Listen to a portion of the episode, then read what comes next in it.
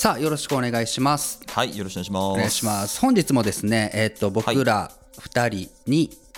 もう一人はい。今回はゲストの方をお招きしております。早速呼び込みたいと思います。武井さん早いね。よろしくお願いします。はい。じゃあ、いきなりよ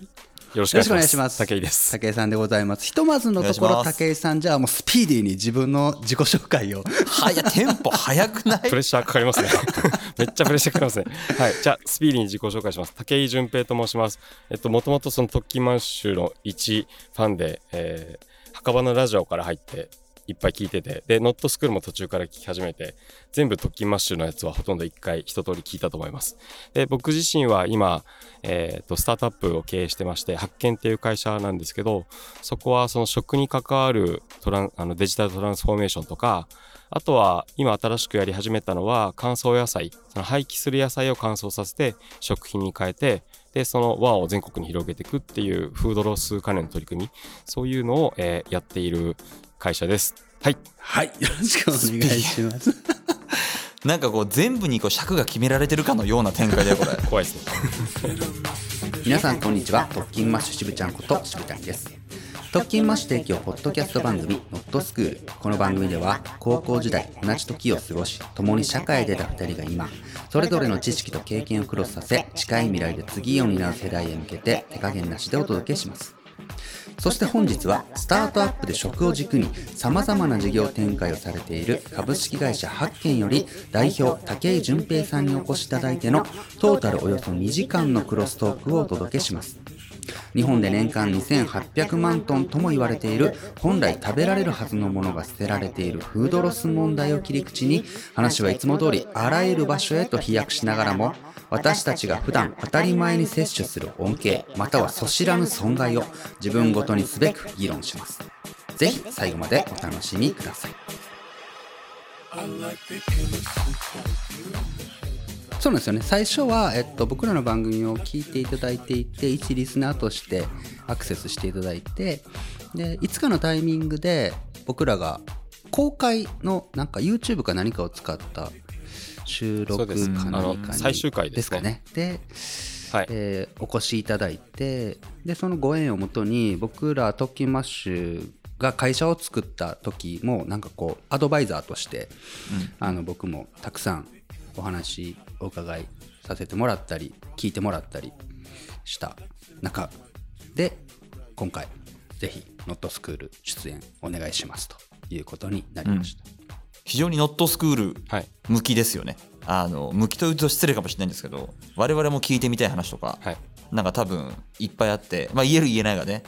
ある気もするんですけどええ、かなりちょっとそこをええぐりたいです、僕は。はい、いいですね。僕もノットスクールの話はすごく聞き聞き心地がいいです。永遠にああいう話してたいなっていうタイプなんで。あサトッペともね3人で一度その会社立ち上げのあたりの前後で、はいはい。一緒になって Zoom で喋っていたんですが、8割ぐらい結局全然関係のない何かこう、社会情勢とサステナブルみたいな話に行ってこれノットスクールだよねみたいなことだったっていう経緯があってお呼びしたんですけど今現在武井さんは東京にいらっしゃるんですよね？今日は東京にいます。そうですよね、で収録をお願いした段階では京都にいらっしゃるって言ってたので今は東京都にいましたね。そうですよね京都に荷物をねマイクを送ったんですよ そしたら急遽東京になりましたって言ってこれマイクが届かないかもみたいなねちょっとガガガってした トラブルがあったん実はなるほど。さっきもね、一瞬東京に来なきゃいけないって言ってましたもんね。そうです。今日、日中、お昼に、まあ、予定があったので、それ東京に来て、今日また関西に戻るんですけど。今住所不定ということで武井さんが。ああ、そうなんです。住所をなくしてし、なくしてしまったっていうか、まあ、自分からなくしに行ったんですけいど。ついつから住所いついつ住所捨てられたんですか？去年の10月に捨てました。はんはんはんそれはなぜ？えっ、と、もういいやって思ったんで、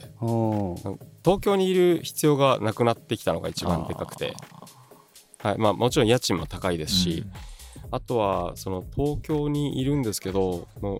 六本木に住んでたんで1日多分すれ違う人数でいうと多分数万人とすれ違ってはずるはずなんですけど、あの一度も話さない人があったんですよ。あ誰とも人と。なるほどね。はい。リアルでは。うん。これ必要ないなって思って、うん。それでいざ、えー住所を捨ててでその頃からこの廃棄野菜のそのプロジェクトを始めたんでこういうのは自治体と一緒にやらなくちゃいけないんでいろんな各自治体のところにただ2週間いるっていう生活をしてみたところ、田舎の方ってその六本木だったら家出たら必ず誰かも視界に入るんですけど田舎の方だとあの全然いないこととかあるんですよね。そうすると 100m 先ぐらいに人が現れるとお互い存在を認識しちゃうんですよ。で徐々に間合いを詰めていって そうなるとすれ違う時絶対喋んなくちゃダメなんですよもう。ああなるほど、ね、こんだけ認識し合ったら。はいはいはい、っていうので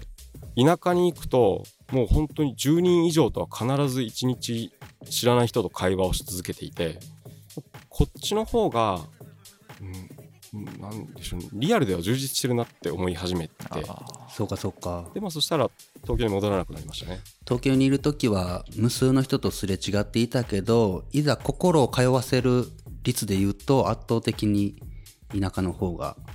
武井さんは多かったっていうことですね。多かったですね、うん、やっぱり目線合わせても東京だとじろじろ見てると怪しい人だと思われるんですけど、うん、向こうだと必ず目があったら何かしらのアクションがお互い起こるんで、うんうんうん。なんかこう自然だなって感じたっていう、うんうん、なるほど。ね東京だとねもう人って背景ですもんね。人と背景がイコールかイコール化するじゃないですか。そこの間サトペさんが言ってたタクシーの運転手はモブっていう。あのー、あれはね僕は言ってないんですよそんなことは一切。なんか聞いたところによるとまた別のねあの別の筋の悪口も、はい、あのあったんですけど。まあそれは まあお互いが背景だと思い思い合ってればそれはねあの正しい。まあそうはいはいはいい。やまあでもそうですよね。東京と言わずともやっぱりこう都会と呼ばれる場所に身を置いてしまうとやっぱ全てがモブにならざるを得ないし自分自身もそのモブの一員でないとね。きっとなんかこう、っていう意識になっちゃうよね。どうしてもね。うん。うん。面倒くさいですよね。そうなんないと。そうですよね、うん、この辺りでじゃあその株式会社発見が、えっと、具体的にどういった事業をされてるのかをじゃあ、うん、イントロデュースとして喋っていきますか？スピーディーに。え全然スピードじゃなくていいです。なんか時間みんな気にしてるよね、今日ねこれ。本当に都会のスピード感で喋ってるよ。あそっかそっか。あ確かに。よくない。全然よくないですね、はい、よくないよくないよくない。のんびりいきましょう。はいそうですね、えっと、僕らの会社は1年半前に立ち上げたんですけどその時はその整理券アプリを作ってたんですね。はい。それはその混雑を解消したいっていう、うん、デジタルで混雑を解消するっていう目的で作ってたんですけど、それがのアプリが完成しきった頃ぐらいにコロナが来て、はいはいはい、で混雑がなくなったんですよね。ああなるほど。そっか。うん。なんかえっとあれですよね、はい、ファストパスみたいな。そうです。ディズニーリゾートのファストパスみたいな機能が、はい、街中の飲食店に付帯されていくみたいなアプリでしたよね。その通りです。まあどっちかっていうと USJ 側に近くて、はい、そのファストパスだけでなくその待ち時間を変えるっていう機能もつけてたので。購入できるの変える。そうそうです、はいはいはい、USJ1 万円ぐらい払うとあのなんでしょうわあと富豪が平民をごぼう抜きできるんですよはいはいはい。あれはい。ああいう感じのアプリケーションを作ってたんですけどまあその混雑がなくなったんで。そっかそっか。はい。それでまああのちょっとやり方をピボットしようかなと思い、その後、えー、飲食店が閉まり始めたので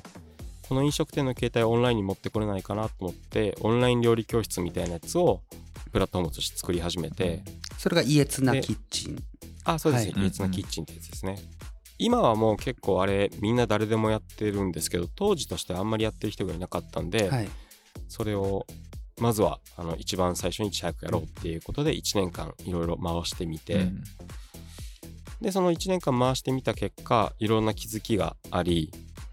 でその活動をしている中で他の課題とかもいっぱい見えてきて、うん。じゃあそうすると会社としてはこのイエスなキッチンって取り組み自体は面白いけどマネタイズがまだまだちょっと難しいからこれをもうちょっとこう e コマースとかデリバリーの方向に寄せたサービスにしていって、うん、つまり自分たちのサービス自体にお金をつけて売るんじゃなくて人のサービスの反則ツールとしてこれをどんどん出した方がより感謝されやすいかなと思ったので、うん、まあ、そういう、えーちょうど移行をしていて来週か再来週あたりにその、えー第1回目のテストとかやるんですけど基本的にはあの飲食周りをもう少し未来に推し進めるための何か面白いサービスをずっと作り続けてるっていう会社ですね。結構食あれなんですか？結構その食にコミットされてるきっかけは何かあったんですか？確かに。えっとそうですね。もともと食が好きというよりもこう日本の中でいろいろ見た時にもうあの世界にコンテンツとして勝てるものは、うん。食と文化ぐらいしかないかなと思ってましてまあ、だいぶ食と文化っていうと範囲広いですけど、は いその経済的な争いとか、あとはその脱炭素、うん。カーボンオフセットとか、うん。ああいうのってやっぱりヨーロッパのゲームですし、スタートアップのテクノロジー文化っていうと、うん。アメリカと中国のゲームでなんかそこをこう頑張っても頑張っても多分日本は昔みたいには多分なれないだろうなっていう思いはあったんですけど、うんただ食はやっぱどう考えてもナンバーワンに近いと思うんですよね、うん。日本って。なるほど。そうなんです。そうするとここは逆に言うと使わないのがもったいないなと思っていて、はいはいはい。ライセンスフリーですし、はいはいはい。日本食って。だからやっぱりそこの周りでそのスタートアップとしてうろちょろしてるのは、うん。大きなマーケットで捉えると衰退しないマーケットの中に入れることになるので、うん。短期的に言うと多分スタートアップって今あの SARS とか、はいはいはいああいうあの RPA みたいなサービスの方がスタートアップは売れやすいんですけど、もっと10年20年の長期的な目線で見ると日本は多分そこじゃなく、うん。日本食ないしは文化でいうともうアニメとか、はいはい。そういうあとは、えー、と日本なんだろう独自の、まあ、京都みたいな、ああいう観光地としての文化とか、うん。そこの中にいた方があのみんなと一緒に大きくなっていけるんじゃないかなと思って、うん。はい、食に一旦特化しようかなと。なるほどね。ある意味あれなんですね。あのコミットされてる気持ちがエモと戦略性とうまく掛け合わさってますよね。話を聞くと。そうですね。なんかそんなにだから食にこだわりっていうのはないかもしれないですね、うんなるほどね。別に普段食べてるご飯とかももうめちゃくちゃ適当ですし。だからそうですねまたなんかさっきみたいにいじっちゃって申し訳ないですけど別にこう最近芽ネギにハマってるんだとかそういうのも全然なくて。すごいサトッペ情報いっぱい持っていただいてますね。そう そういう意味で言うと。面白かった。なるほどなるほど。めちゃくちゃ面白かったですなるほど。ね、僕らがやってるメネギね。月曜特勤マッシュっていうね、別番組でもはい。多くサトッペはいじられてはいるんですけど。まあ、まあうん。ファンなんで、はい。なるほどじゃあその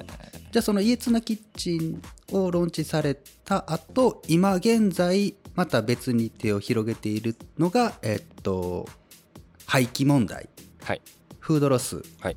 ていうことなんですよね。そうですね、うん。でまあその家ツナキッチンも今形を変えて新しいサービスに変えている。のもある一方、うん。このフードロスに関してはこっちはどっちかっていうともともと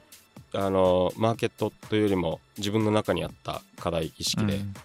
フードロスって今日本で大体640万トンぐらいあるんですけど、去年の世界の、えー貧困国に対する食料支援量 WFP が送った量って320万トンなのでちょうど2分の1ぐらいなんですよ、へめっちゃくちゃ単純計算すると、日本人が一切食を無駄にしないと世界中の貧民が2年生きるっていう、ーうーんまあ正直これを世界に拡大するともっとものすごいたくさんの食料廃棄があるんでうんうん日本だけの課題ではないんですけどただいずれにせよ一方でめちゃくちゃ食に苦しんでる人がいて、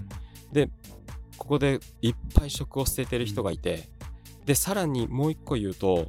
その僕が昔勤めていた会社でブラジルに駐在してたんですけどブラジルのアマゾンの森林って今もものすごい勢いで伐採されてるんですけど伐採する理由の大半がえ田畑を作るためなんですね、うん。こんなに余ってるのにまだ畑作ろうとしてるんですよ。うんうんうん。でしかもそのアマゾンを伐採することは、まあ、その森林がなくなるとかその生物多様性を毀損させるっていうものもありますけど実はまだ報道されてない中で原住民がそこには本当にうん。本当は住んでいて、うんで原住民ってもともとそういう大企業の意思とかは全然汲み取らないので、うん。もちろん自分の土地が脅かされたら警戒して時には攻撃するんですよね、これをですねすごい簡単に射殺するんですね、へー。今の世の中は。でこの報道は多分日本でも全然やってないと思いますしブラジルも外には出したくないから出さないと思うんですよ、でもものすごい勢いで今多分射殺されててでインディオインディアンって言われる人たちがどんどん減ってるんですよね、でこの壮大な矛盾がもうめちゃくちゃ気持ち悪くてですね、なのでどちらかというと僕こう社会にいいことをしたいとかそういう崇高な使命感とかではなくてこの気持ち悪いものをちょっとなんとかしたいっていう、こう単純なこう目の前でぐちゃぐちゃになってるパズルを解きたいとか知恵の輪を解きたいっていうそういう衝動と一緒の感じであの仕事をしているようなイメージででちょうどまあ時代が少しずつサステナビリティとかエシカルとかいう流れが来たので、あじゃあこれはなんか自分の意識化ではなくてもうちょっと外に出したらもしかするといろんなところが飛びついてくれるかもしれないなと思ったので、うん。会社としてビジネス化したっていう流れですね。うんなるほど。サトペはなんか自分のつながりである？何を？今現在やってる仕事？うん。リアルな仕事でフードロス？あのー多分だから今武井さんがおっしゃったよりもはるかに何ていうんですかねえーっと非常に今の話武井さんの話は原風景からじゃないですか。ご自身の。直面してる、はい。でおそらく僕の原風景って、えーっと誤解を恐れずとそこにないんですよ。だからものすごくものすごく空想的なものも含めてあるはずなんですよね。であの僕はそれでいいかなと思っててなぜなら僕はそういう体験をあのしたこともないし、えっと、今あの無理にそれをしに行くというよりは今僕が事業とかいろんな企業さんと向き合ってる中で出てくる問題をなるべくそっち側に寄せていくみたいなあの手段にしちゃうみたいなことをに取り組んでたりするのであのフードロスの話は非常に出てくるしあと世代によってその意識がすごい違うみたいな話もあのもう分かりやすくデータでは出てくるんですけど今みたいにその血の通った生っぽい感覚で捉えられてないっていうのが多分今の僕だったりまあ僕周辺な気はするのでなんかあの双方そういう立場の人間がいていいんじゃないかなと思って捉えて今の話を聞いてました。だからまさにアテンダントな役割だねサトペは。問題意識と企業をつなげる。なななのか、あなのか多分問題意識の強さで言うと多分武井さんは強いと思う、で多分それをスタートアップ的にやられていて僕らは多分リソースなんですよ。逆に言うと。巨大な。でそれはお金という観点のリソースにもなるかもしれないし、えー人の数に関しても。あのこここの線引きはいいか分かんないけどやっぱスタートアップって当然あのね、お金もあ集まってくる過程にはあるんだけれどもお金が潤沢にすぐ回せるかっていうと多分そうそうじゃないだろうし人もそんなにいっぱいいるかって言ったらそうでもないと思うんだけれどもあのでもやっぱり使命感は何らかの形の使命感は多分強いと思うんですよね。で一方で僕らってその使命感が限りなく強いかというと言われるとあの弱いとは決して思わないし自分含めて。なんだけどあのそういう使命感と握手した時にじゃあ僕らのリソースとかあを活用することでもっと何かができるなら、えーっとそこにと取り組もうだから僕らはお金を出しますとかなんかそういう構造になってるんじゃないかなと思ってますけどね。うーんなんかその使命感っていうのがもしかしたらちょっと違うかなと思ってるのがむしろそのサトペさんとかにも今やられていることはどういう要因があってやってるのかって後で伺いたいんですけど、うん僕らこの間あのプロジェクトのメンバーとこの、えーフードロスのプロジェクトのビジョンとミッションを決めようっていう話をしたんですけどどんなに悩んでも出てこないんですよミッションとビジョンが。うん別に世界どうしたいっていうのも何もないし、はい。全然出てこなくてもうそこにあったのはもうとにかく自分の中で気持ち悪いものを解消したいとか、その目の前にある何かを解決したいだけであってでそのその時に話してて面白かったのが、に結局人間はあの課題解決するために生まれてきてるみたいな、うん。その聞こえはいいんですけど、はい。これ多分犬と一緒でその犬もあの棒を投げたらなんか走って取りに行っちゃうじゃないですか。うんうんだから棒を投げてと取ってくるっていう課題が与えられた瞬間に走っちゃう、うん。うんで多分猫もどんなに眠くても目の前で猫じゃらしやられると一回あの手でパンってやっちゃうみたいな、あれと近くて、うん。僕らもあの一番目の前でこうなんですかね解決したくなるような課題がうん。ポロンと転んできたからそこに走っちゃってるっていう状態なんですよね。だからそれを解決した先に世界がどうなるかとかって、うん。あんまりこう言い方よくないですけどそんなに興味がなくて、はい。まああのそこでいろいろ付け足していくと確かにあのな森林を守ることにつながるとか貧困を解消することにつながるっていう結果論で社会にいいことをしてるかもしれないんですけどそれ自体は目的でも使命でも何でもなくそこから そそれが混ざり合って自分の中でのモヤモヤ気持ち悪いっていうのがこれがあの唯一の行動の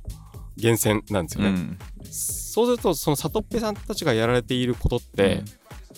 逆にそっちの方が使命感があるんじゃないかなって思うんですけど。あのー今イミジクも里っぺさんタチって言ったじゃないですか。はい。あのその僕ねタチってところが非常にあのー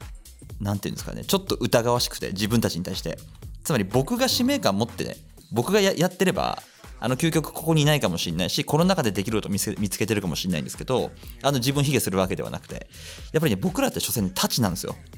で、うん。そのそこに対して、えーものすごい強いさっきビジョンミッションの話をしていただいたんですけどに対してじゃあ僕らが全員が何かある程度概念的にでも強いビジョンミッションに乗っかってるかっつうとなんかねちょっとやっぱそれタチになってるんで主語が二人称なんですよね。だから体重乗ってない感じがあってで僕それがすごい嫌というかいろんな企業さんが今ビジョンミッションやってらっしゃるんですよね。でやっぱり問題は体重が乗んないんですよ。なぜなら当たり前ですよね。すごい綺麗な概念が上にポンってあって全然間違ってない。愛と勇気で地球を救おうみたいな。おまあ全然間違ってないわみたいな。まあでもまあまあまあ間違ってないからやるやるんじゃね？みたいな。このこのなんか体重が乗ってない感じっていうのがあって。だからあの崇高に見える使命感みたいなものを掲げてるんだけれどもどこまでそこにみんな体重乗ってるのかっていうのがすごい悩ましくて難しくて。なんか、えっと、その手段、目的、使命みたいな、例えば今今出た3つのキーワードみたいなもので、いろんな人がいろんなことを考えながら動いていると思うんですけど、なんか僕の中でうまくこう結びついてないんですけど、なんか同じフォルダに今入ってる言葉をお二人のうまく言葉にしてほしいなと思うんですけど、なんか自分事と他人事というか、あのフードロスね、たくさんの食べられるものが廃棄されている日本人ならではのもったいない意識みたいなものがあってすごく美学とされているにもかかわらず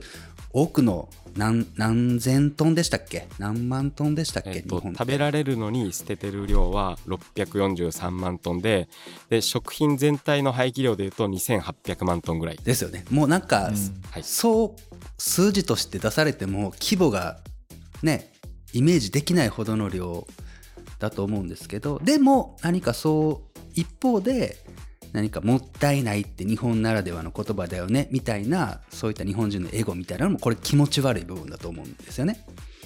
でもじゃあ一人一人がフードロスっていう問題にこう立ち向かおうとした時いざその手段が結構わからないというかうんで最近だとなんかちょっとフードロスは離れますけどあの大手ね医療メーカーがアメリカのね輸入制限があったみたいなのでちょっと最近ようやくこうわっと問題には慣れてきましたけどファストファッションいわゆるがなぜあんなにも膨大に安いものがみんな手に入ってそれなりに品質も高くてっていうのには、えーどこかの誰かがやっぱり泣いている現状があるみたいなねすごく過酷な労働を強いられている別の国の人たちがいるからファストファッションが成り立っていてだからあのきらびやかな、えー各ブランドの背景にはそんな服を着ることすらできない人たちが下手をすれば未成年からすごい労働環境の中すごい労働時間をかけてね汗水流してちょっとのお金で頑張っているみたいな現状があるけれどもどこもそれを報じようとしなかったみたいなここも気持ち悪い部分だと思うんですよ。でもやっぱりそこの人たちの気持ちを組むことは僕はできないんですよ。正直言うと。うん。それは今この日本で生きているからなのかもしれないし、うん、全ての人がね真っ白に T シャツを着た時にその人たちを思い浮かべれるかっつったらやっぱりこんないいものが安く手に入って幸せな世界に生きてるわっていうなんか幸福な方に目がいっちゃうからこれもやっぱどこかでこう自分ごと他人ごと何か不都合な真実それこそみたいなものとかすぐ乖離されてるんだろうだと思うしだからそこになんか手段目的使命みたいなこの3つのワードでこうどう切り込んでいくのかなみたいな。まあ自分ごと化した方がいいかもしれないですけど、まあちょっと無理がありますよね、うん。うん。全然関係ない人の話ですし、うん。所詮自分は一人なのでうん。自分の範囲でしフィルターでしか物事は見えないしうん。まあそう考えるとなんかうんおそらく今の人たちって逆に言うとこう SDGs ウォッシュみたいな社会にいいことをとりあえずその言葉だけはあの飾っていくことに対してしらけ始めてる文脈もあるんだろうなとは思うんですよね。だからちょうど本当にいろいろ過渡期で情報としてさっきその渋ちゃんがおっしゃってたみたいなあの去年あたりに NHK が、えっと、今治タオルの凄惨な、えー工場の現場についてうん。こうドキュメンタリーで放送してめちゃくちゃ今治タオル叩かれてたんですよね。ありましたね。はい。でああいう情報がやっとえ世の中に出てくるようになってきたタイミングであそういう現状があるんだっていうのを知った一方、えーそこに飛びつく人たちがこう SDGs って言って歌いながらそのどんどんそれをウォッシュしていく。もちろんそうじゃない人たちもいっぱいいるんですけど多分明らかにウォッシュしてる人たちも結構いてそれそういう情報にも触れて少しそこに対してしらけ始めている。そうなった時に一個人としてはなんかこうどっちにも生きようがないというか社会の流れとしてはそっちに向かってるのは分かるけどその体制がそういうウォッシュ文脈でそれ使って金稼ごうみたいな感じで走ってるの見るとそこに乗りたくないんだけど情報としてはその凄惨な現場の情報がすごくいっぱい入ってくる、えーじゃあ私はどうしよう。でも一人個人じゃ何もできないしなおそらくそういうの感じる世代って若い人たちなんですけど今日本の若い人たちはお金全然持ってないんでそうするとアクションできないなって言って終わりになる気がするんですよ。うん、で今ってその辺の選択肢がすごく難しいのでおそらく何かやりたいって思っている若い人たちも何もできないなって思いながら毎日過ごしてて悶々としてるんだろうなと思うので、まあ、それをこうダイレクトに解決するためにはもうとりあえず足元自分たちができることをやってその関連人口を増やしていくちっちゃい取り組みしかないでしょうしそうじゃなければもう政治家になるしかないかなっていうことにしますよね。いや今の話非常にあって一番最後のところでおっしゃってた 政治家じゃないですよ結局まあ自分事かどうかはさておきえーっとやっぱり例えばそのさっきの服の話じゃないけどじゃあ奴隷？仮に奴隷と呼ばれる人がいる。で特に、えーファッションはそれに多いらしいみたいな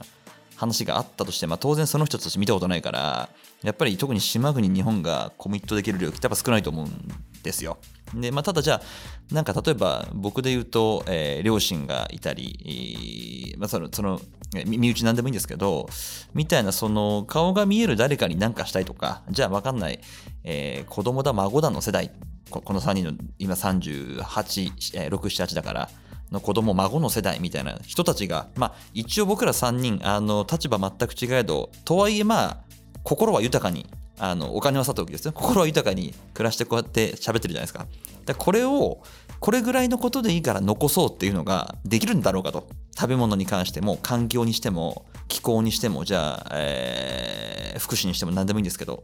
ってなった時になんかそれは嫌だなみたいな。少なくともそういう世代に対しても今自分たちがやっていることを楽しいと思ったことぐらいは残したいっていう気持ちがあって。なんかそこが結構その、まあ、もっと言うとその親の世代自分たちを育ててくれた世代、えー親祖父母に対しても今何かができるとか、まあ、あの高齢者が増えてしまった増えてしまったとか増えてるという実態もあるのでその時に何か不便、えーとか不快みたいなことを味わわせたくないなと。そこにおいて何かできないかなみたいなことが多分僕にとっての足元のことで。でそれをすごく無理やり構想すると例えばさっきのなんか気候云々の話、まあ、気候気候変動とか環境問題になるだろうしそれこそ、えー温暖化みたいな話とか、えーっと脱炭素みたいな話になってくるのでなんかそこのなんかストーリーを自分の中でも持てて最後人に言ってみて言えるか言えないかみたいなあの言えることに意味があるというよりも言えるってことは自分の中でストーリーになってるんであのそこに体重入れれるはずなんですよね。だからなんか僕はそういう自分の中での脳内アプローチが進んだ結果なんとなくそのサステナビリティみたいなことをなんか稼ぐテーマというよりはこれやんないと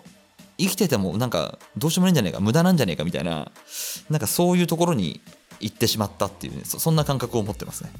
こうこうななんだろうその一言でまとめるとちょっと安っぽちくなっちゃうんですけど里っぺさんの考えていることの方が今比べると僕より多分高次元というかこうあのなんだろうマズローの5段階欲求でいうと僕の方がまだ多分生理的なんですよね欲求が。うん。こうしたいんだっていう。23段階ぐらいに。多分その辺なんですよね。その辺を突き詰めてるんですよ僕今多分。里っぺさんも完全に多分55の上あたりに行ってるはずなんですよね。自己超越。多分。でもまあななんかそんな印象はありますね。別にだってそれってその誰かに社会的に承認してほしいからやってるっていうのでもないですもんねああまあい今はないですねその社会社会的に自分をどう見てほしいかは、だとすると5を超えてますねやっぱり。だるからなんかあれなのかもしれないですね。すごく恵まれてるのかもしれないです僕って。そういう意味で言うと。いろんな意味で。だからそこに行けてるだけであ、あのー全然武井さんが、あのいえー恵まれてないってことじゃなくて、まあないわけじゃなくて まあでもなんか住所ないですからね恵まれてない。スですからね。あー。とも言えるかもしれない。じゃでもじゃじゃないけど、うん。恵まれてる。だ逆に言うとなんか非常にあ甘い環境にいるからこういうこと言ってられるんじゃないかなってすげえ都度思いますよ自分で。あーまあでもそれは確かにありますよね。今じゃあそのインドとか中国の人口の最下層の人たちに「お前ちょっとプラスチックゴミ捨てんのやめろよ」って言ったって絶対に守んないですもんね。うんまあえ？っていう。それそれこれそれ何みたいな。捨てなかったら何なのみたいな話にそうそうそうなっちゃうから。なりますよね確かに。そうなんですよね。だからその SDGs っていう動きが多くの人の、ね、目にも耳にも届くようになりだした頃に多くの人が問題意識を持つんだけれどもここにもやっぱり僕はすごい大きな乖離がどんどん生まれてきている。だからつまりはその SDGs にしらけてしまう動きと武井さんが呼んだ呼ばれたこともがまさにそうなんだろうなと思うんですけど大いなる問題意識に対してそのじゃあ何を足して何をかけて何を割って何を引いたら答えになるのかなっていうこの答えにがあまりにもこう漠然としすぎるというか問題意識が大きすぎているように映っているのかなみたいなとか。だからやっぱ学ぶって一つのキーワードなんだなって僕はすごく思う。あのまあじゃあ服で言うと僕も最近本を読んで知ったような話なんで受け売りも甚だしいんですけど例えばじゃあ安くいいものが着られることってすごくハッピーなことだけどその裏では、えっとまあ、綿花コットンの生産が一番多いのってインドなんですよね。でそのインドで、えーコストを限りなく下げられて大量生産を求められる農家の人たちがいるんですね。でその中で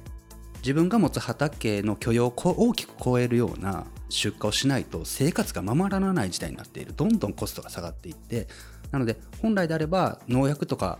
に対してきちんと装備をしないといけないんですよね。でもマスクもシューズもない中で危険な農薬を扱って深刻な健康被害引き起こしていてそれでも収入を増やすためには畑を大きくしなければならないっていう悪循環のもとで綿花栽培に従事している人の今大体30人に1人が自ら命を絶っているっていう状況が起きているそうなんですね。でそれが多分日本人の何パーセントが知ってるのっていうとほとんど知らない話だと思うんですよ。でもその30人に1人の中には自分たちよりも若い人たちもいる。かけて出来上がるのがとても真っ白で着心地のいい白 T なわけなんですよね。でこれって知るだけで何か一つなんか計算式足す引くかける割るみたいなのがそれぞれの人の中で浮かぶんかなとか答えは出なくともだからなんかこうそういうことを知っていく動きっていうのは個人ではすごく、うん、全体に全体にとると小さいけどそれこそ一人の一歩としてはすごい大きいのかなっていうのを僕個人としては感じるんですよ。なんかそのね知るってすごい大事であのただ多分はいわゆるハードルで言うとその次な気がするんだよね。ああうんそうだね。今の話を知って例えばじゃあ、えー少しエエモーショナルに映画にしましたと例えばでそ俺それをもってしても、多分あんま何もわかんないと思うんだよ知らそうでもあでもそう本当そうでえっとねそれはねえっとね受動的になっちゃうのよあのそれを全部否定するわけにはいかないんだけどでもこんな事実がある。じゃあ広く多くの人に伝えなければいけない。これってすごく大事な使命だけどその先にいる視聴者たちっていうのは結局すごい受動的でしょ？いやいやすすごいわかるよ。だからといってみんながじゃあ現地にあの乗り込めってわけにはいかないんだけどなんなんていうかこのそれもやっぱり他人事の享受というかさなんかわかる？このだからなんかみんなにうん。高らかに、うん。えーそういう奴隷問題があるとかなんとかって言って言う言いまくっててそっから先何もしないとウォッシュになると思うんだよね。だから SDGs とかも、うん。SDGs コミュニケーションってもちろん本当にやるならやってるなら、うん。企業がそのスタンスとスタンスだけじゃなくて実態としてやってるなら俺は言った方がいいと思ってるわけ。うん。なぜみんなみんな言ったら置いてかれる人が出てきてさすがに焦ってやるだろうから、うん。それでもいいと思うんだよ。やらせるという意味では。うん。ただやりますって言って要は有言不実行はそこは悪だよねってなるからあのウォッシュっていうのはほぼそれな気がするんですよだから、さっきあの武井さんがおっしゃった自分のあ足元っておっしゃおっしゃいましたっけ？見えてる見えてる中において例えばじゃあ僕はこの渋ちゃんが仮になんか拉致されて強制労働されてるってなったらちょっと動くと思うんですよ。うん。武井さんが突然家なくなって飯困ったってなったら武井さんと東京連れてきおいでと、ん。ご飯ぐらいと一緒に食食おうよって俺言う言うよ。なぜなら2人に対しては自分の血が通ってるから、温度が入ってるから重心入ってるから。でもそうじゃないとした時にその知って終わりあそうか。になっちゃうところをどう超えるかっていうところをなんか作んな当たり前だけど作んなきゃいけないっていうあのこ個人としてはね。ただ企業とか事業ってか考えるともうちょっと違う規模のものを動かすっていうことに取り組んだ方が効率的かなと思うんだけど。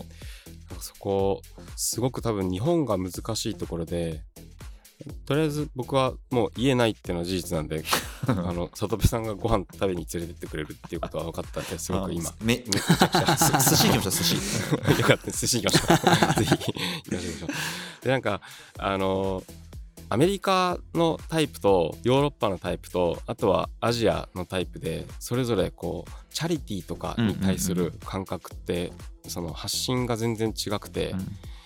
そのアメリカはど止めるものは神に与えられた才能なんですよね、うん。で止めないものは神に与えられなかったんですよね、うん。で神の前では全てが平等なので止めるものが止めないものにお金をあげるのは超当然なんですよ、だから、アメリカでその配給を受ける人とか寄付をしてもらう人たちってめちゃくちゃ態度でかいんですよ、うんうん早くお前ら金神の才能で金稼いだんだから早くよこせよっていうなるんですよね。でうん。ヨーロッパはそれとはまた別でその人々が普段やっている経済活動自体これ自体が社会にいいことであるべきで、うん。逆に言ううん。と社会にいいことじゃないんだったら金稼ぐのおかしくないっていう、うん。こう今 CSV 経営とか言われている話なんですけどだからうん。やっぱ今のスタイルとしてはヨーロッパがすごく有利なんですよね。事業活動しながら社会にいいことをしているっていううんうんじゃあそこでアジアはどうなってるかっていうと特にまああの日本なんですけど食材的な CSR って言われていてすいませんちょっとこっちでお金めっちゃ稼いじゃったんであのこっちで還元しますみたいな。そのお金を稼ぐことと社会にいいことをする人がことが二律背反状態になっているっていうのにうん。ずーっと慣れてきたんですよね。でそこで社会人やってきちゃったんでで今いきなりこうあの欧州のゲームって言われる、えー環境海洋環境であったり、気候変動であったり、これを、えー今の経済活動を続けていくと将来の、えー自分の子供孫の世代の、えー緑豊かな地球がなくなっちゃうよって言われてもあんまりピンとこないんですよね。うん。そこが、うん。うん。だってまあ仕方ないじゃん。経済活動とこう社会貢献ってのはいい再販だけど稼がなくちゃいけないから今ちょっと稼がせてよっていう話にうん。なっちゃって、その稼ぎ頭さえ捨てて社会貢献活動をするなんていうのはそいつそんなやつはビジネスマンじゃねえよみたいな。考え方が割と主流なんですよね。だからそうなるとやっぱりそのデータでもあるのが今フランスとかドイツのそのコンシューマーって社会に貢献するようなプロダクトをなるべく買うようにしてるっていうのが8%とか9%とかまで迫ってきてて、でアメリカも西海岸だけで限定するともう5%とか超え始めてるんですよね、日本って0.2%らしいんですよ。うん。うん。うんやっぱりそこって、うん、なんか外のやり方はもう多分日本の中で通用しないんで、うん。おそらく日本オリジナルのやり方を見出さなくちゃいけないと思うんですよね。うん。うん、そなんかそのヒントでさっきしぶちゃんおっしゃったみたいなもうちょっと自分ごと化するとか身近なその例を取り入れてそこで少しずつ感情を動かしてもらうとかそういうなんかトライアンドエラーを日本はやっていかなくちゃいけない中で多分あの SDGs っていうシュプレヒコールは僕はあんま日本には効果的じゃないんじゃないかなって思って。ああわかる。いるんですよ、うん。海外は多分これうんいけると思います、僕の会社は SDGs やってるんです。出資してくださいって言ったら、よし10億みたいな世界観って海外あると思うんですけど、うん。日本は多分ないんうんじゃないかなと。そうですね。文化としての土壌とマッチしてないみたいなとこ、そういった日本人ならではの思想みたいなものに紐づきにくいのかうん。いやこれねむ難しいのが SDGs って。言われると、うんうんうん。そうそうなのよ。ただ結構あの一番古いっていうかべあまりにベタだから言うならだけど、じゃあ近江商人の発想とか。あー。あもう基本的にはこっちもよくてあっちもいいみたいな。あのトレードオフじゃなくてあのいや別に散歩よしそう散歩してだ脱構築みたいなことって無意識にやってたり確かに。あのとある会社とかだとあの事業を通じて社会に貢献するっていう企業が、まあ、日本でもちろんあるわけですよ。うん。100年単位の会社が。でそうすると事業を通じて社会に貢献って言ってると全く同じなんだよね。ああなるほどね。そうそう。でそれを SDGs って言ったりあの別にその人をディスらないよ。ディスんないけどここにバッジをつけてる人。つ つけて終わりみたいな。ことになってくるのが間違いで。であのなんつうの？よく「ドラゴンボール」の例を挙げるんだけど、悟空とベジータが戦ってたりピッコロと戦ってる時ってあのさっきおっしゃってたアメリカとヨーロッパと、えーアジアみたいな話になるんだけどこれフリーザがが外から降ってくると3人とも手を組むじゃないですか。で俺今できれば地球はそうなってほしいなってものすごくふわっと緩く英語も使えないと思ってるんですよ。でその時にあのそれぞれのやり方はあんだけど結局フリーザが外からピッてなんかやった瞬間に地球が消えるみたいな、うん。ドンって消えるみたいな。なんかあれがそろそろ来たら嫌だなみたいな。でなんかそれってえそんなこと本当はあんですかっていやいやあるかないかは知りませんとだけど少なくともなんか北九州であんだけ異常気象になったりってあれはもう天才じゃなくて人災なんじゃないのとそれは思うわけですよね。ってなったりするとなんかそこに対してのなんかまた次のステージに今なんか来てるんじゃないかなっていうか僕はとりあえず来てると踏んでて来てると踏んだ生き方をしようみたいな。なんかだからそれをさじゃあ墓場のラジオで翻訳したら僕はあの結局世界を平和にするためには宇宙人がやってこないとダメなんだっていうような喋り方をしたんやけど、これがまあ言えばコロナだったわけじゃんある種。この2020年において。でもあの現時点であの結局手を握握ったのかなって思うの。地球は。地球人は。うん。本当の意味でちゃんとみんなで一致団結できたのかな。なんかどこかでこの国と国、まあ、まあ国単位ですごく一斉の背のなんか共通テストを受けさせられたみたいな意識あるじゃん。でどこの国が一番正解だったかなみたいな。だからなんかその一斉のでその回答をしてくださいって突きつけられていた一方でなんかそのコロナの直前までそのトランプとかジョンソンとかこう反グローバル保守って言われている世界で手をつなぎ続けてきたけどいやちょっと一回うん国内回帰しようみたいな流れがうん。強くなっていって、うんうん。でもともと習近平は完全にそっち、はいはい。まああの共産主義国なんで、そこが世界の覇権を握っちゃってるっていう。で、うん。まあ、イギリス EU 離脱しましたしうん。その世界のトップ G7 まあ中国入ってないか、まあ、でもそのトップ経済圏のトップの上位、えー5カ国のうち3カ国ぐらいが、うん。そう国内向きに走り始めていたタイミングうん。だったので、まあ、コロナってこうデジタル化を一気に推し進めたとか、サステイナブルをみんなに意識させたっていうのは良かったんですけどタイミング悪かったなってちょっと思ってて、うん。うん。それもうちょっとをあのご自身の事業。事業もそうですね。はい。事業的にはもうちょっと前か後の方が良かったんですけど、うん。でもこれがあのトランプ以前とかはい、であればもうちょっと変わってたかなとは思うんですよね。うん。そうだ。そうそうそう。だから僕がそう言いたかったのはつまりはコロナ禍っていう問題においても結局どこかで医療問題であったはずのものが社会問題に切り替わった瞬間だったじゃない。で今ってもうワクチン動向も全部もう社会問題だと思うんですよね、うん。うん。僕の中ではもう大義で言えば。もうなんか医療問題とかそのすうん。とはもう違う枠組み社会の仕組みでどう対処していくかにおいて日本って今どういう構造なのかなみたいなところに目がいっていってそれこそ、うん、メディアの報道の仕方とかみんなの受け取り方みたいなものってもう全部これってコロナっていうものを盾にした社会の問題じゃないですか。うんにおいてすごくこの社会問題をうまく国民にあまねく解決していく術がやっぱり日本にはなかったよねっていうことをこういう大災害が起きるたびに日本人って理解するんだけど2年ぐらいしたら忘れるみたいな なんか震災の時もそうだったし、ね、3.11の時もそうだったしみたいな。うん。うん。もしかするとこう社会の変化の記憶としてはおそらく僕は経験してないんですけど、えまあ、バブルの時に仕事をしていた人たちのその社会のこうドラスティックな変わり方経済成長とか、うんあれが結局3.11ともコロナとも比べて、うん。何よりもでかかったから結局あの時の記憶をしっかり残している今の、えー中央世代ですよね。その政治家うん。ないしその大企業のトップもちょうどあの頃の入社組とかだったはずなんで、うんうん。やっぱそこが中心になっちゃってるんだろうなっていう感じはしますよね。例えば3.11って結構今のちょうど30代とかの考え方をすごく変えたって言われたんうんですけど、うんそれは多分あの正しいことだと思うんですよ、うん。3.11とか、うん。あと阪神大震災とか僕の同級生とかそれですごく考え方変わったって言ってたんですけど、うんうんでもおそらく、えー今社会のトップにいる人たちにとってはそれよりもあのバブルの頃の華やかなガリガリ仕事して酒飲んで遊んで大金をはたいて不動産投資してウェイウェイやってたってあの時代が最高だったっていうあれを超えられないんじゃないかなっていう。うそうするとその当時の、えーなんですかねその当時の、ま、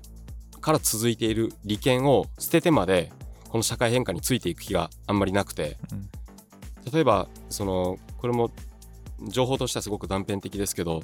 今そのワクチン接種ってその医師会がその権限を離して薬局でも打てるよっていう風に特例措置取ればすぐにでもうん。もうちょっと行き渡るはずなんですけど、日本は全然薬局がまだまだ打てるようにはならないってうん。いう医師会の承認のもとでしか打てないっていううん。状況になっていて結局そこもやっぱり一番美味しかった時代を吸っていてそこにそこでやっと手に入れてきた利権をもう絶対手放したくないっていう。それがコロナでもまだダメだったんだなっていううん。僕は印象ですね。もうもうちょっと期待してたんですけど。うん。あのもう利権を捨てたくなかったとか、えーっとそれをややるとえ利権に限らずもう今の自分の立ち位置が失われてしまうみたいなことに関してはやっぱり僕38ですけど30代見ててその印象なんかなんかその印象を受けるやつってほぼいないんですよ周りに。他の会社も含めて。でもやっぱ上の世代になればなるほど当然そのポストも少ないしえーっとなんかきっとそうなんだろうなみたいなことってまあいっぱい見るんですよね。だからそれが、まあ、バブルを見てたからなのかあのななんでしょうそのもう逆に言うとそこで何か勝負しようという気がただないないだけなのかは分かんないんですけどあの自分たちが逆にそういう世代になった時に、まあ、せ世代論で片付かないと思いますけどそうなんないようにしないとなと思うしなんかそのなんて言うんだろう。うんだからねあのすごく浅はかな期待をするとそのバブルとか、えーいい時代をじゃあ知らない僕ら。そんなに知らないまあわかんない。親から味わってたのかもしれないですけど知らない僕らがもっと大きい意思決定をできる世代というかになった時にどうなってんのかが見ものでこれまた15年後ぐらいにさほど変わってなかったら人間ってそんなもんなんだなって言って片片付けるしかなくなっちゃうんですけどってぐらいまあなんかその世代差っていうのは僕もちょっと感じるかなっていう気がしますね。そうですね。僕ら3 4 30代後半40代前半みたいなあたりってもうまさしくその震災を物心がついたあたりで僕なんて四国だったしうん。大きく揺れたし、うんでね3.11ももう働き盛り真っ只中に飛び込んだあたりで直撃したしっていう。ででねタープが言うようにそのバブルっていうものの恩恵をうん、9歳10歳とかでしょ多分、うん、弾けていたあもっとか。うん。成功体験っていう6歳7歳かものを世代としては持ってない世代って言われてるよね。でで一方でそうそうさっきその休憩時間で喋っていたのがあれだよね。その SDGs だったりそういったまあいわゆるなんだろうねあの意識高い系とくくって終わりにみんなが従っているような話を僕らはソフトとしてなんかこう差し込んだ記憶がやっぱどうしてもある世代だよねって話をしていてその一方で一つ下二つ下の世代っていうのはきっともう少し印象違うよねみたいな話をしてたんよね。なんか話していても結構当たり前として受け入れていたりとかまあああるかもね。なんか僕らってそういう感覚よし今まで考えてこなかったけど考えるかみたいななんかなんか意識ってどっかであると思うのよね。やっぱどんな人でも、うんうんそうじゃないというか。うん。うん。そうですよね。だからそこでその話をぐーっと戻すとそのフードロスみたいなものも今僕らのワン世代下の世代ではどうなっていくのかなみたいなとか。でそれをきっと操るって言った言葉が強いですけど何かこう導いていくのがもしかして武井さんが今やっていることなのかもしれないですし、うん、そう。で具体的にちょっと武井さんが具体的にどんなことをやられてるんですか？事業として。はい。えっ、と廃棄される野菜を特勤マッシュ提供ポッドキャスト番組「ノットスクール」社会とは働くとはそして人生を楽しむとはどういうことなのか。ヒントはきっと学校でも社会でもない領域武井さんを招いてのクロストークはまだまだ続きます。次回もどうぞお楽しみに。